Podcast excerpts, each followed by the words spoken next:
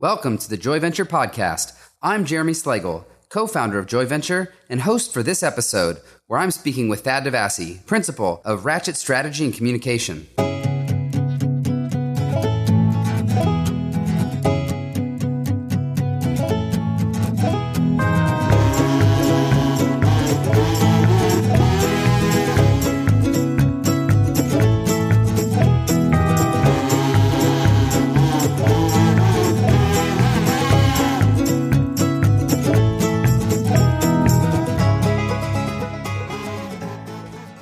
Works in that other side of branding, the side focused on messages and stories that get conveyed through the power of words. In a world where everyone has a bullhorn and anyone can be a publisher, he challenges the people he works with to pull back their promotional veneer by asking, What will you say and do that matters? Thad never set out to be a business owner.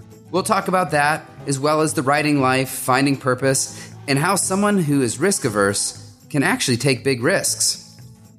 I learned some surprising things about Thad, and I'm sure you will too, but I'm not going to spoil the story. Instead, let's hear it from Thad DeVassie.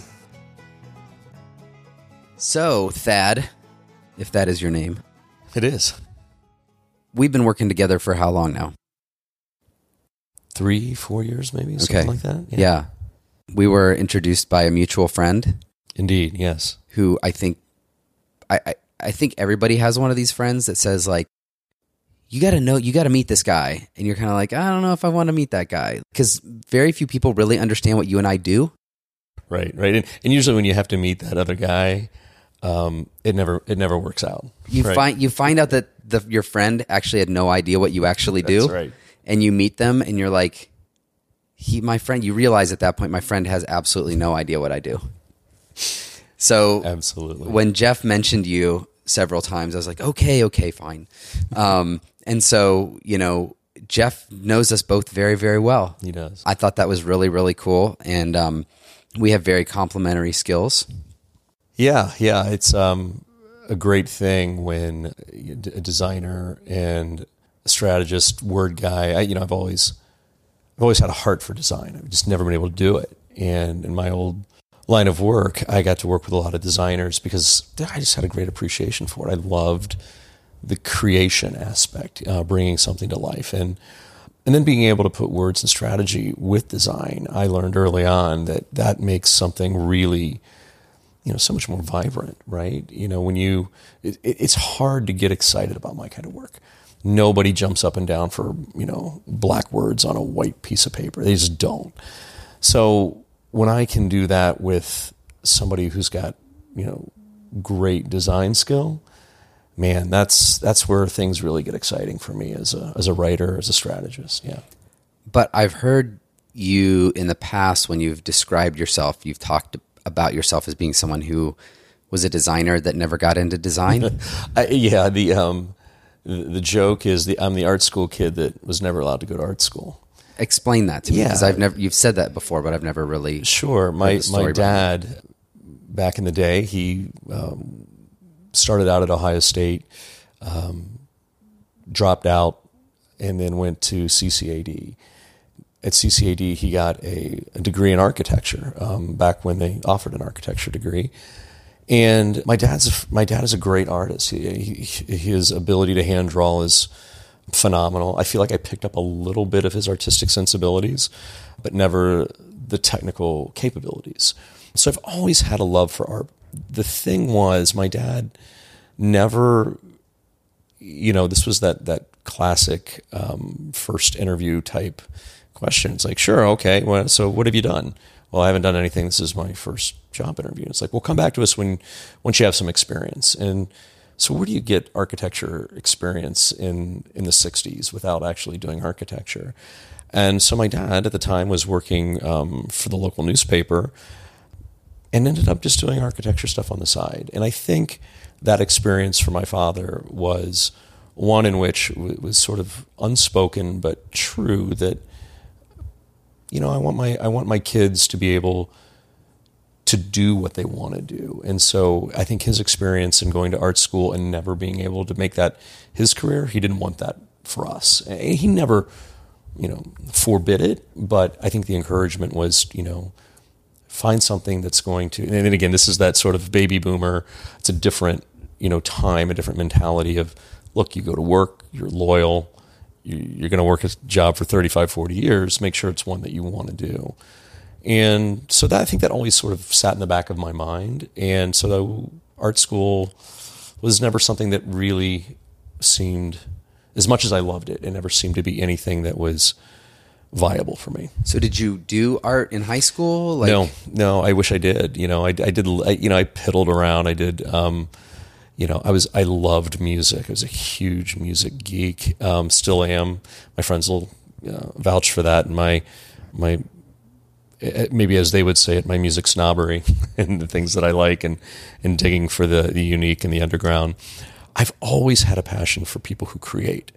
And I was a writer. Um, I, I, loved to write as a kid, um, make up stories. And, um, you know, sports was a big part of my life. So that really, you know, in, in that sort of high school, those formative years, you know, I just played ball all the time, played soccer my whole life. And, and so, you know, with limited time, you you begin parceling out the things that you're going to devote time to and those that you're not. And so for me, it was sports and and writing always sort of kind of sat there on the back burner on simmer, and um, really didn't get turned. The flame didn't get turned up again until college. And I was in. I remember vividly sitting in an English class. Uh, you know, it was 300 level class. I don't know. It wasn't intro- introductory, but I remember the the he was either an assistant uh, professor at the time, maybe even a TA. His name was Gaylord Brewer. He was uh, um, at Ohio State, um, where I was attending, and we were going through this absolute monstrosity of a book on 20th century American literature, and I'm no joke. It's a thousand and some pages, and I'm kind of going through the motions in college. I'm trying to figure out how do I become. All I knew is I wanted to be a writer. I went to college and I had no clue of what a profession looked like. What do I want to do with my life? I had no clue. I ended up going into journalism for the sole fact that I wanted to learn how to be a better writer. I had, you know, this sort of ridiculous dream of writing the great American novel, knowing darn well I would never write it. but, you know, that dream was still there. Gaylord Brewer and his class about midway through hit on poetry and in particular the poet William Carlos Williams. It just it, a, switch flipped for me, and my, I fell in love with poetry. That's not something I say often to very many people because uh, when you tell people that you love poetry or you write poetry, it's one of the best ways to alienate and ostracize yourself. you know, it's not something that I won't tell anybody. Thank you. Um, but I, you know, I started writing and the reason was at this time, and this is in the you know uh, late '80s, early '90s. I, I, fell in love with these guys who weren't raised, weren't, and this is right about the time where creative writing programs are starting to flourish around the country. And you have essentially professional creative writers teaching students how to be creative writers. And uh, I went to Indiana University, took some classes from some amazing poets they looked at my work and looked at me and thought, there's, there's no way in hell this kid's ever going to be a poet. His stuff is too weird. It's too out there. It doesn't follow formula. Um, but they gave me great advice and they said, you need to read guys like Charles Simic and Russell Edson and James Tate. And these guys at the time were writing prose poetry or what today may be called flash fiction or nanofiction. And I was writing in a style more like that stuff that was falling through the cracks and and I was writing I would never put myself in the same class as those those writers. They're amazing, and Simic's a Pulitzer Prize winner. Um, but the, I, I, call them my absurdists because they wrote really bizarre, strange, but funny stuff. Loved these guys, I, and I thought, man, if I could write like that, right? And this is where you you sort of learn as a writer to find your voice. I kept doing what I was doing. I went from writing really awful stuff to just mildly bad stuff. But along the way, I I started to find my voice, and I started finding my own quirky sensibilities of the things that I loved in other writers. And um, so, yeah, that was that was my foray into art, if you will. It sort of was this this passion that was on the side. I knew, you know, I was never going to be a lifetime poet. I was never going to be, you know, that that type of um, writer. I didn't think, but but the passion was always there. Yeah, so it's sort of like I think this is where we have some similarities in that you know you kind of looked at writing and the kind of the fine art version of writing it would be poetry or writing the great American novel or something like that. This idea that you would write something and then put it out there and hope that somebody would buy it, right? Yeah, this really. So this is yeah, really interesting. I had made the decision after graduating from um, from Ohio State uh, in journalism. I met my wife at Ohio State. She also has a journalism degree. We started doing a tour of potential grad schools, and um, I was set and ready to go. I was going to go get an MFA um, in creative writing, and uh, had the school picked out I was ready to go to, and made the decision that no, I need, and this goes back to my my father and the sort of practicality of um, look, you know, get a get a steady job, do do the responsible thing, and I did. I ended up, you know, working in a public relations firm for 16 years, and decided to hone my writing in strategy practices in a much different way than the creative writing um, approach. And I don't bemoan it. I, in fact, I think that I, I, I, learned so much from the 16 years that I spent uh, in, in agency life that's taught me so much about how to be a writer, working with other people who were better writers than me at the time that taught me a lot. All of that makes me a better writer, a better professional. And, and I, I, couldn't see that at the time. There was a part of me that was sad that I was sort of giving up on a dream to pursue a career that I didn't know was going to be my career. But that said, there was something about the creative writing that I never lost. I kept doing, I kept writing. It's really hard, and I, I this is probably an unfair statement to make, but back when I was writing, I, you know, creatively m- more regularly, I would send out to academic journals and see if they, you know, hey, is there any interest here? Does anybody like what I'm doing? And I've got a set of rejection slips that probably stacks as high as my waist of this isn't what we're looking for. This isn't what we're looking for. And I just took my lumps and just kept writing and kept, I'm like, okay.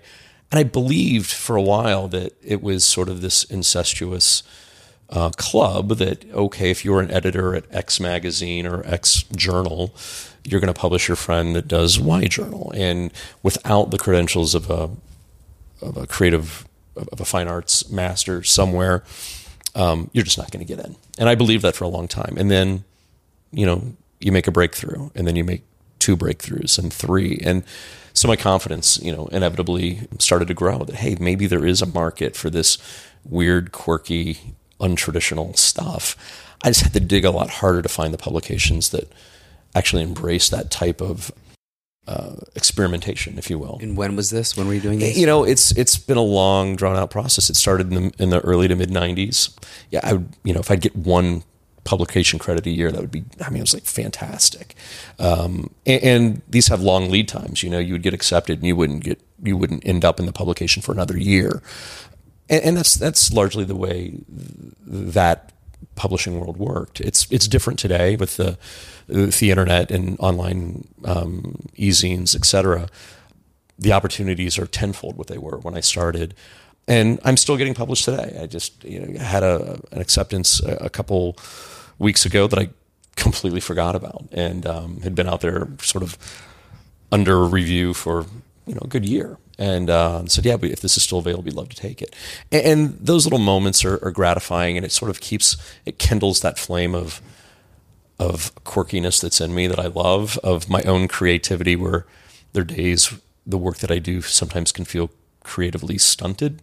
So this is a passion that um, is still there for me, and and I love to pursue when I have time. Uh, That's it's great. one of those things I just don't have as much time for. Yeah. Yeah. Well, it's kind of like um, just to like the visual side of that would be designers who sell their own work on the side. They yeah. might maybe they're they've figured out personal projects where they do, you know, posters or artwork that's a self-expression type work rather than client work where, you know, the big difference for you and I where it comes down to is, you know, when we're working for um, you know, a business, our job is to reflect them and their personality to the best of our abilities so that we don't come through at all in the other, uh, you know, at the end of the day, Yeah. but that but that our clients' values and their personality is what really comes through. And sometimes, as somebody who has the heart of a fine artist or the or you know uh, a fine art or fine art writer, that can be draining. And so, yeah, I think that's one of the things I tell a lot of people is it's important to do that side work. It's important to do the stuff that brings you a lot of joy. And it's interesting how many people that I know that that have actually launched businesses from that very thing. Yeah.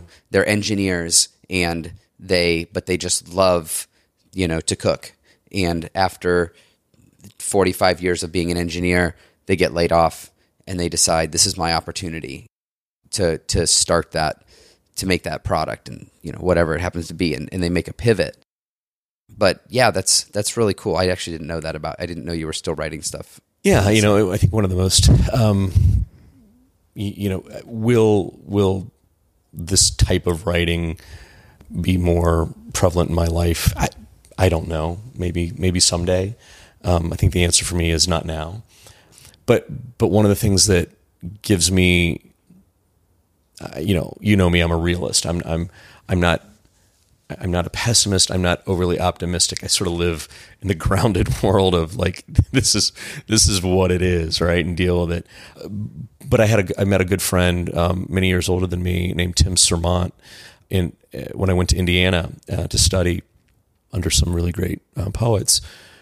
Tim had worked on. Uh, he's as quirky as they come. He was one of these guys that really gave me encouragement, um, a sort of like almost like a father figure type guy, or a really older brother, if you will, who just loved my stuff. And meanwhile, I was pissing off a ton of people in class because they just didn't get my stuff, and I would unintentionally say something that was taken the wrong way, or in my writing that offended someone, and I felt horrible about it but Tim would just kind of wink at me, and go, "This is great stuff. Keep it up."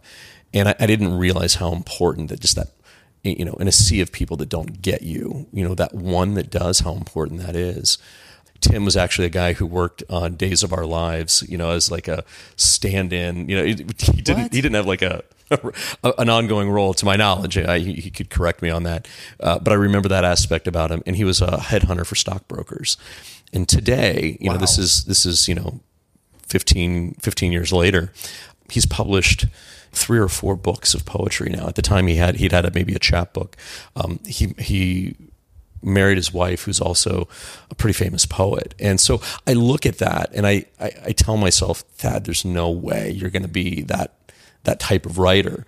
And I see somebody like Tim who said, "Yeah, you can. You really can if you if you go for it." And and he did, and um, he's inspiring. It's really inspiring for me to, you know, whatever comes of that type of writing in my life, you know, keep it on simmer and know that I can turn the heat up at, at some point if I want. Yeah. But if not, I, I'm never going to let that flame go out. I, I need to keep it on simmer. It is sort of, you know, at the soul of who I am, part of who I am. It's an outlet of writing very, very differently from how I write uh, Monday through Friday for clients. And um, that quirky uh, expressionist outlet for me is important. Wow. Okay. So it seems to me from talking with you about this and from hearing what you're talking about right now and the stuff that you're doing on the side, that may end up becoming more on the forefront someday. Who knows? You you get a lot of joy from your work. I didn't. It's really funny. I, I I didn't get a lot of joy from my work, and for a long time. And you, you know, and I think this comes with maturity and age and this thing called wisdom that only comes with time. Um, I remember, you know, going back to college and like, well, what do you want to be? I could never answer that question other than writer, right? Okay, so now I'm writing but is writing my joy and for a long time it was not right i worked i worked in an agency i got to do all kinds of interesting things but i was still being my father's son and, and, and you know with that's not his fault. It was my fault. I was um, perhaps loyal to a fault that I thought, hey, I have to do this job. I have to be responsible. I I have bills to pay. I have things to do, um, or things that I want to do, and suck it up. You know, your job's not going to be your passion. It's okay. We all have to work. And the great thing about my job was I learned a lot of cool things. I got to do a lot of cool things. I got to work with some amazing people but I wasn't in love with my work per se. Parts of my work I loved, but I wasn't in love with it on a regular basis. And so I had a, a sort of an event in my life where um, it was time for me to go and, and leave those 16 years and start a new chapter of life. And I am I, am I'm, I'm really open and honest about being the accidental entrepreneur. I never set out to to hang out my own shingle, do my own thing, but the the timing was right, and I did. And the whole point was again to make ends meet for my family. And I think, okay, I'll, what is it about what I do that I love?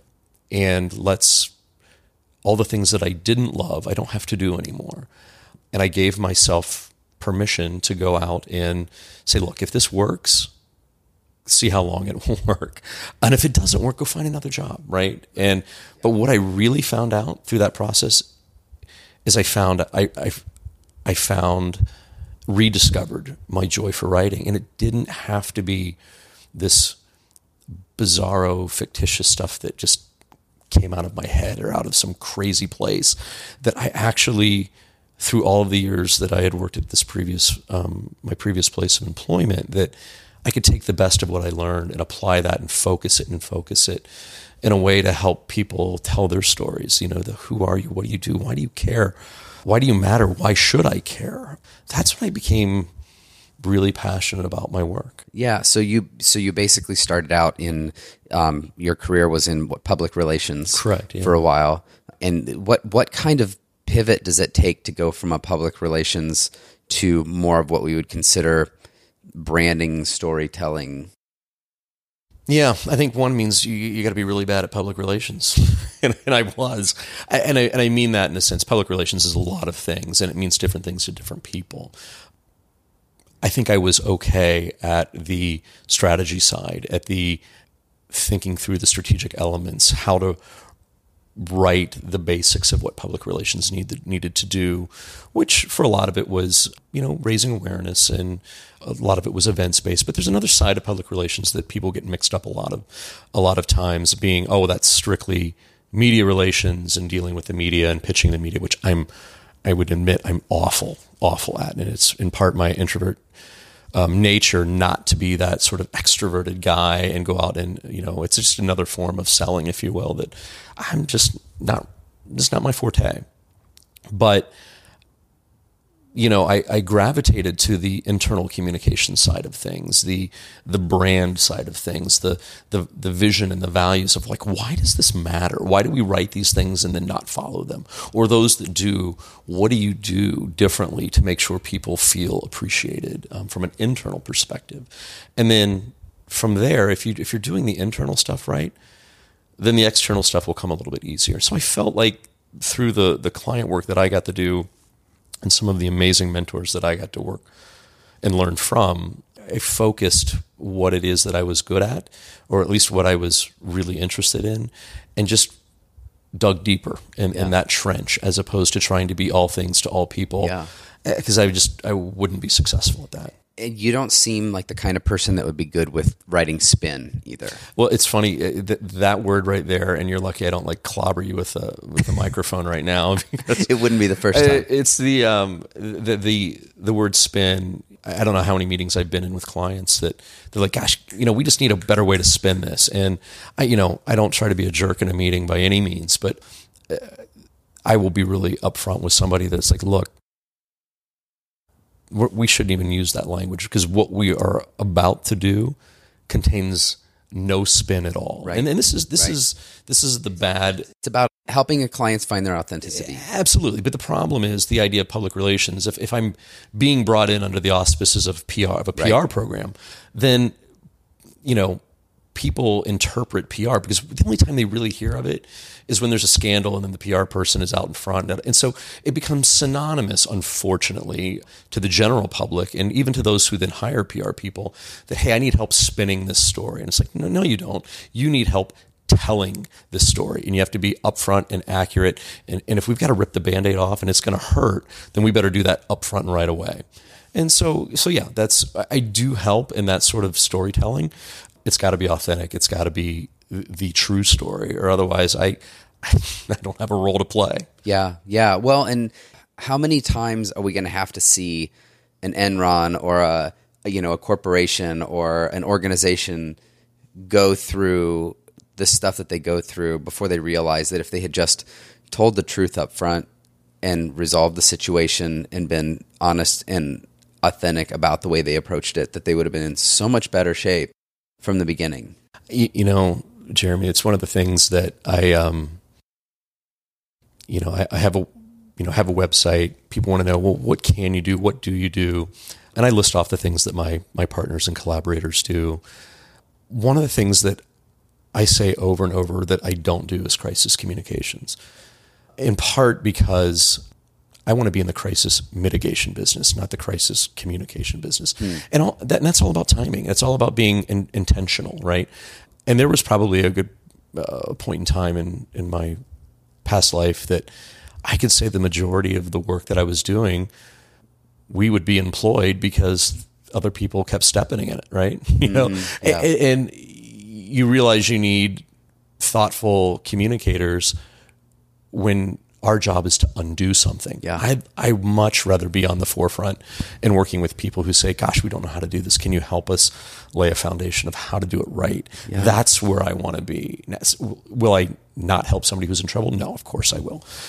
But if I if if there's anything that I can do from an educational standpoint about what it is that that I do and the value that we bring is how can we get ahead of these things? How can we mitigate issues before they become problems, before they become a crisis. Well, and I think that part of it is, know, we both we both see this in our creative worlds.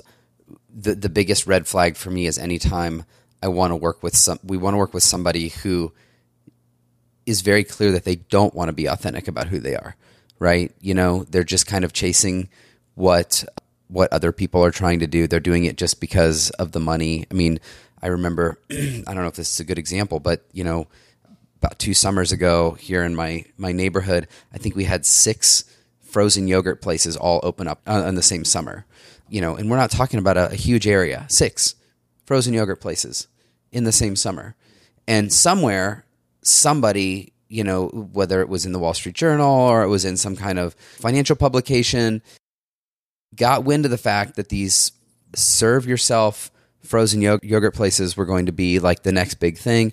And I can probably promise you that none of them were all that passionate about frozen yogurt, but they all just kind of jumped on the bandwagon because it seemed like a sure thing. Somebody was convincing them it was a sure thing. And by the end of the summer, all six were closed. But on the flip side, in the same neighborhood, we have Jeni's ice creams. You know, yeah. there's there's more ice cream places in our area than there are frozen yogurt places. Yeah. But Jeni's got staying power, even though she's gone through some difficult times over the last couple of years for some reason she's got staying power and these six places come in as fly by night and they're gone. But i think part of it is because these people are coming in and they're trying to be something that's not them. That's um, hmm. i think that's the what are we chasing right? And i think you can probably say the same thing. I didn't set out to be an entrepreneur because i wanted to be rich. Mm.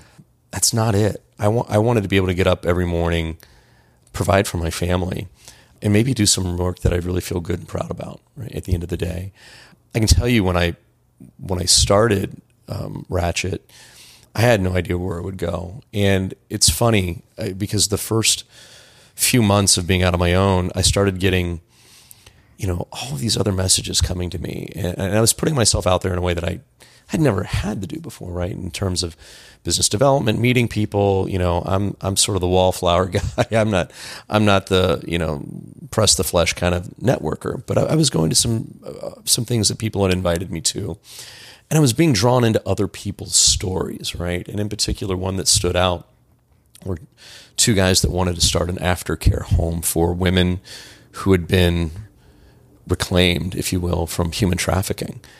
And I just remember sitting in this room and my heart beating really, really hard. And I'm thinking, I got to go over and talk to these guys. And my my conscious self said, Thad, don't go over and talk to those guys. You know, but I just I couldn't help myself.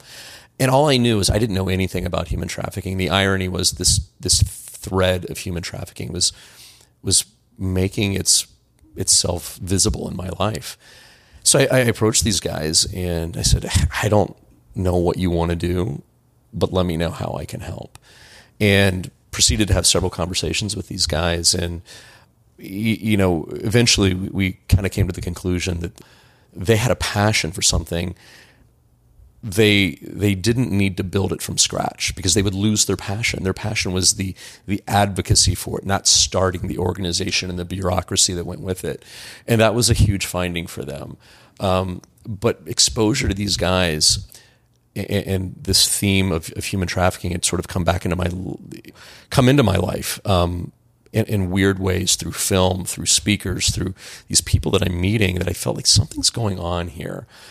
And it led to an ongoing conversation my wife and I had about uh, adoption and eventually led us down a path to adopting our son from China um, through a special needs program. And really, Jeremy, to be honest, the, the whole idea of writing and it becoming a passion again started there. When my wife and I went to China, I started a blog and you can't find it via search engine. It's one of those things you ask me, I'm happy to give it to you. And, and, and it's a documentation of my story mm. of a lot of people asking, why are you doing this? What, what in the world? You've got, you've got two kids. You've got a nice home. You've even got a white picket fence out behind your house. You've got the American dream. Why are you doing this? And I realized for me, I, I didn't have the Amer- I bought into the wrong American dream. And the American dream was, if I go through life and I accumulate these things and I check the box that you're a success, and I realized I wasn't miserable, but I wasn't happy either. I, you know, I loved my family. I loved everything that, but there was this huge hole and void in me, and it was my purpose of who God had created me to be mm. was um, wasn't there. And I, you know, my my wife and I and, and my other two kids, we took a huge leap of faith we brought our son home from China. I documented for my own sake that I just didn't want to forget. I didn't want to forget these experiences. And, you know, we all do this, right? We go on a great vacation, we remember the two or three things. I wanted to remember what it smelled like, what it tasted like, what, what my son's expressions mm. when we f- first got a hold of him, right? And I wanted all of those memories documented. And, and so I did it on a blog and I fell in love with writing again. That's and, awesome. And, and how important it was. And it's like, you know, maybe a writer is what I'm is what I was meant to be yeah. my whole life. And I I needed to find through various manifestations of writing, I needed to have that validation that indeed yeah. you are a writer. Yeah.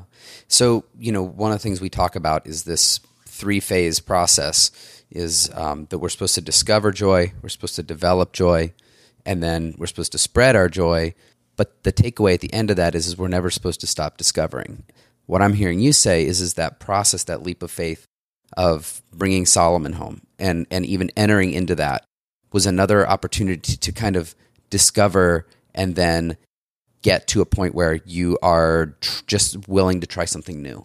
And, yeah. And that itself spun you into another cycle again, right? Anybody who knows me um, for more than a half an hour knows that I hate to get on airplanes. I hate to fly. If you, if you give me a chance to drive, I'll take three days to get there, right? So the the idea that when we started going down this path of adoption, I, I was thinking, okay, is it going to be do- well? It'll be domestic. Well, okay, if it's not domestic, it's going to be right there in in uh, Latin America, right? Somewhere we can get to easily and quickly. When the plan for our family was to go to China, I about I, I, couldn't believe it. There's just no way you're getting me on a plane to go that far. I'd never any desire to go uh, to the Far East, and you know, to me, this is all part of a bigger plan that I, you know, I fell in love, fell in love with China, right? And uh, I can't wait to get back and introduce my son to his home country. It's going to be a, a joyful day, uh, an experience uh, when that happens. But to your point, less than two years being home with Solomon, you made an off the cuff comment to me. You said, "Hey, why don't you join me in, in Cambodia? Where I'm, I'm going this summer?" And I, I laughed it off. There's like, you're not getting me on a plane to go that far again it's just not not in the cards for me. And I didn't let you. I let you laugh it off the first couple times. You and, did, and then I, I uh, w- with your at at the time twelve year old son and my twelve year old son, the, the the plan was to take our boys, and I thought, well, sure, I'll let my son. I'll let my son be the bearer of bad news because there's no, he's my homebody. There's no way this kid is getting on a plane and going. You know, he's never been out of the country. He's never he's been on a plane for like an hour. Right? There's no way this is happening. And when I asked my son Holden, I said, "Well, what do you think?" He says, "Dad, I think I want to do this." And in the back of my head, I'm like, "Oh no, no you can't even be serious. you didn't know what you were in you for. You can't even be serious." And so, that, so then, you know, all of my logical fears take in and take, kick in. Right? I can't be away for three weeks. I can't do that. You know, I'm I'm an entrepreneur. I'm the only one running my business. Not only am I not making income, um, I'm gone, you know, and we're going to spend all this money to go. There's just no logical way this can happen. And through your encouragement and my wife's left foot to my backside, she said, You're going. You're going. I went and I had my heart broken. And there's just no other way to say it. You said something to me that said, I can't explain it to you. You're going to have to experience it, but this is the closest thing to heaven on earth. And I went and we went I knew your business partner, John, you know, previously for a decade, didn't get involved in the organization until you came along and made the introduction. And I went, we got to spend time with these children in, in Cambodia who were, had been orphaned, but now are in a, a home that your church congregation built, that your friend John has done this many times over in Cambodia and Thailand and India. And I will never forget the feeling I had of unconditional love that just blew my socks off. I'm like, this is, I've just inherited a family of 22 kids. They loved me that much and it just broke my heart. And I thought, I went uh, with the obligation of doing this for my son. I came home with the conviction that this is not an exercise and check the box. And so, you know the story from here. You know, we, my wife and I have a very short conversation on we need to make. John had a very side. Uh, uh, what he, I'm sure he thought at the time was a an off the cuff comment about a piece of farmland that had banana trees on it that was available.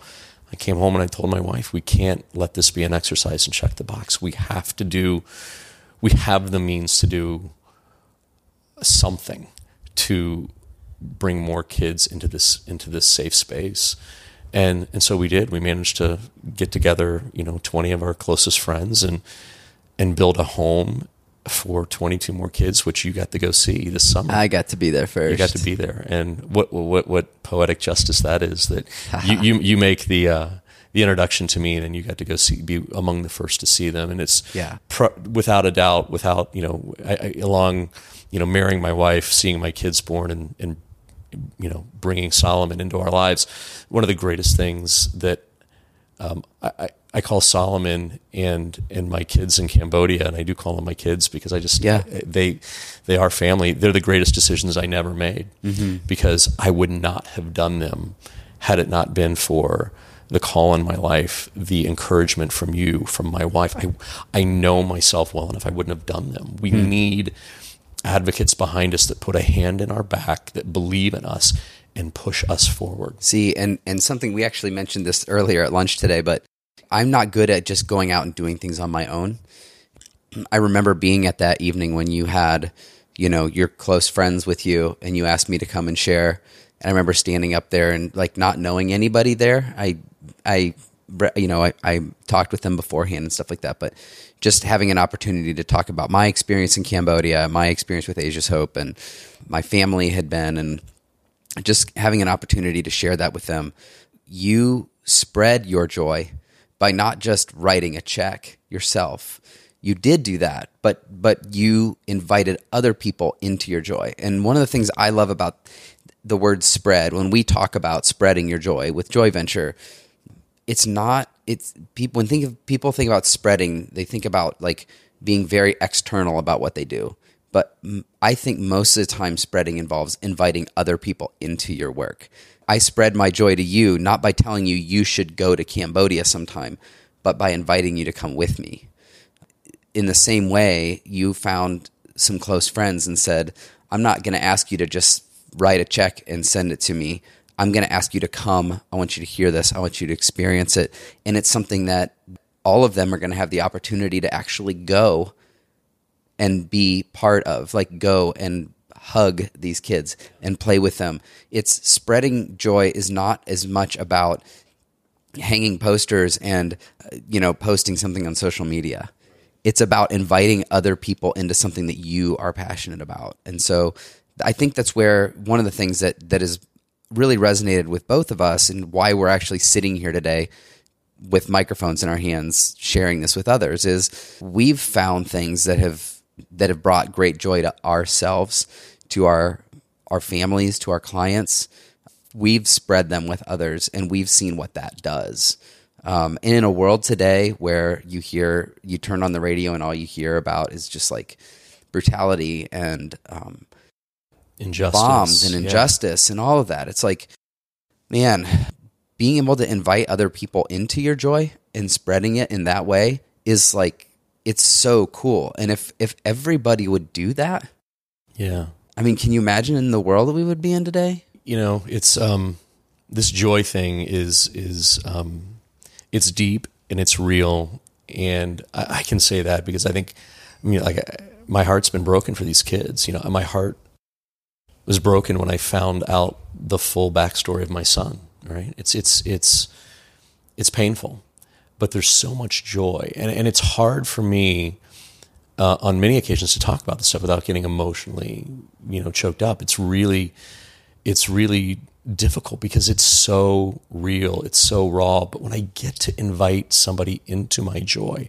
and I I owe it to Josh Garrels, the the musician he um, that, I, have I've stolen that line from him. He has a um, you can see it on YouTube. There's an introduction to the a trailer to a film um, that he, a music film that he does, and he uses that line when you invite people into your joy, something magical happens. And I've never lost hold of that. I heard that at the right time of my life. That that message about five years ago, and you know, you invited me into your joy of of Cambodia and Asia's hope, and and John invited me into and, his joy exactly. And so, you see how this continues yeah. to go forward and pace forward, and so all I felt like I did was, I, you know, I invited twenty families and friends, you know, families, um, just to hear what I had to say, and the whole thing was, I. Yes, we want to try and build this home for kids. Yes, this will do good but I want to show you and I want to invite you in. I want you to experience what I experienced. I want you to have this unconditional love like you've never felt before. And when you do, you will be transformed. It was something that I can't not talk about this now. It's such a part of who I am. You know, this is just how it works in my life. And I feel for me, how God's working in my life. He's like, look, you, I, I needed you to experience something like this and to be able to write about it and talk about it. So when it's time for you to be the strategist or the advisor to a client that has that same amount of passion or joy and they want to invite other people into it, you can be that interpreter and translator and help tell that story because that's maybe not what they're good at. They're good at, you know, like John. John's good at the relationship building and the actual doing of making sure these kids are taken care of. What is it that I could bring? And as a writer, and, and as you know, just an individual who's long wondered, what is my, what is my purpose? I, there, there's got to be a bigger purpose for me. And now, finally, you know, at this stage of life where I feel like I'm a little bit past halftime, I'm getting it, and I'm seeing how this passion that I that I had as a kid, this dream that I had as this quirky writer, as this PR person, as this writer strategist, as this storyteller who is in love with kids that have the worst of the worst situations that no human should have to go through. if I can help tell that kind of story, then I can I can tell all kinds of stories Yeah. now. But but you got to show up and you got to listen and you got to care. And I feel like I'm I'm getting there, you know. And it's it's a lifelong journey, and and it's a, it's a rediscovery. It- you know, it's that never stop discovering. I could have it could have ended as a nice little bow on Solomon's story about adopting, but the blog was our adoption story, and then it was like, nope, I have to change the title. It's about our uh, our our our care for orphans. It's it's more than my son. It's going to be someone else's son now. It's going to be these children who are never going to get adopted, but they have a family and they're growing up in a family. That's really those are the stories I get to affect now, and I get to play a tiny, tiny role in that. And so when I think to myself, you know, how do I find joy every day in the work that I do? It, it's you know, kind of what you said um, earlier today as we were talking. It's like there's joy isn't found in every project, but but every project affords me to invest in the joy. And and to me the joy is are these kids, are these these causes and purposes that are so close to my heart. And I'm just fortunate enough that I get to work with people um, who want to buy into what it is that I can do from a storytelling standpoint strategically for you to how, how to put a face to that, how to put design to that, that we can make a difference in a, in a company, in an organization, in a startup, and an entrepreneur who wants to do something that's going to change their world or the worlds of others. Those are the things that keep me going.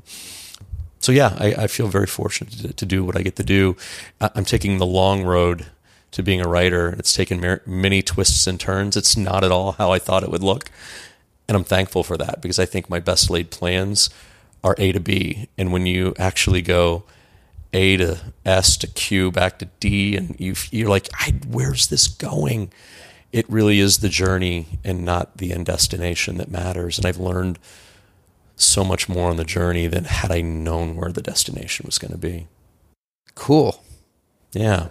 That's a great way to wrap this up, I think. Hey, well, thanks for uh, allowing me to share. Yeah, this is awesome. I'm looking forward to beyond this, you know, asking the same kind of questions and hearing more about other people who have had their own joy venture and just being able to share that with others. So I'm excited to do that. Indeed, I think we're going to find that our stories, while they're unique to us, they're not really that unique. I think there's a lot of people that've got, there are great stories out there of people that we already know that are doing great things. We don't know their struggle. We don't Yeah. know how they got from, from A to Z, you know, and it's not Z as in done, but it's like, how do they get there? Right. And, Yeah. and that's what we hope to uncover. Yeah. Cool. Right. Looking forward to it. Thanks, Jeremy. Yep. I'm thankful that Thad gave us a peek into his world and for showing us that by accepting the curveballs and plot twists in our story, the narrative we create can be more rewarding than we imagined. To learn more about how Thad leverages the power of words for clients, you can visit his website, ratchetstrategy.com. And if you want to access his creative and personal writing, drop him a line. I'm sure he'll share it with you. To hear more podcasts or read posts that are meant to nudge the dreamer to become a doer, visit us at joyventure.net. And if you're discovering and developing your joy, let us know. We'd love to hear about it. Thanks for listening, and until next time, remember never stop discovering.